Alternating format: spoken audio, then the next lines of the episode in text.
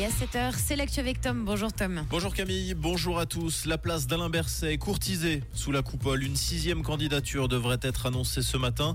C'est celle de la conseillère d'État socialiste bernoise Evie Alemann. Il s'agit de la première femme à se lancer dans la course à la succession du Fribourgeois. Le Parti socialiste doit communiquer son choix définitif le 25 novembre prochain. Quant au successeur d'Alain Berset, son nom sera officiellement dévoilé le 13 décembre. Une action surprise a eu lieu ce week-end dans les locaux de Nestlé à Vevey, en marge du festival de l'eau organisé ce samedi à l'alimentarium. Plusieurs dizaines de militants ont fait éruption dans les jardins de l'entreprise. Ils dénoncent les profits des multinationales et le fait qu'elles s'accaparent les sources et les nappes phréatiques pour la vente de bouteilles d'eau. Les activistes ont quitté les lieux à l'arrivée de la police. Le tunnel du Mont Blanc va fermer ces deux prochains mois pour cause de travaux. L'accès qui relie à la France à l'Italie va fermer ce matin à partir de 8h et rouvrir le 18 décembre prochain. Les travaux concerneront le remplacement d'éléments de la dalle dans la portion centrale du tunnel et le changement de ventilateur sur la voûte. Les 5300 véhicules qui l'empruntaient chaque jour vont être redirigés. 90% des poids lourds vont emprunter le tunnel de Fréjus.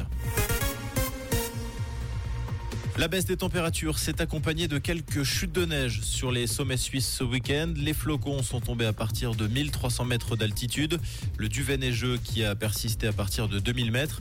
Les températures devraient légèrement remonter aujourd'hui. Les météorologues attendent 8 degrés à 2000 mètres d'altitude, 16 pour les maximales en pleine en Valais.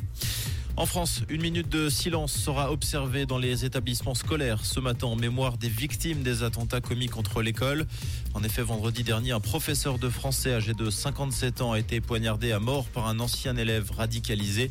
Depuis, la France est en alerte urgence attentat niveau le plus élevé du dispositif Vigipirate.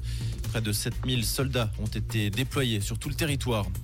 En football, la Nati a frisé la correctionnelle hier soir à Saint-Gall face à la Biélorussie. Mené 3-1 à 5 minutes du terme, la Suisse a finalement égalisé à 3-3 pour décrocher le point du match nul. Les hommes de Murat conservent la première place du groupe I dans ses préparatoires de l'Euro 2024. Pour leur prochain match, ils affronteront Israël. Ce sera le 15 novembre prochain. Comprendre ce qui se passe en Suisse romande et dans le monde, c'est aussi sur. Rouge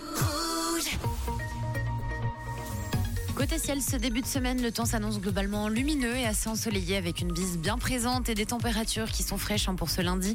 On a 3 degrés à Charlens, 5 degrés à Payerne et puis 7 degrés à Montprévert. Prenez de quoi être chaud hein. aujourd'hui. Et pour cet après-midi, il fera toujours assez beau malgré des températures en baisse. On attend 16 degrés sur la région, notamment en vallée. Un très bon début de semaine à l'écoute de Rouge.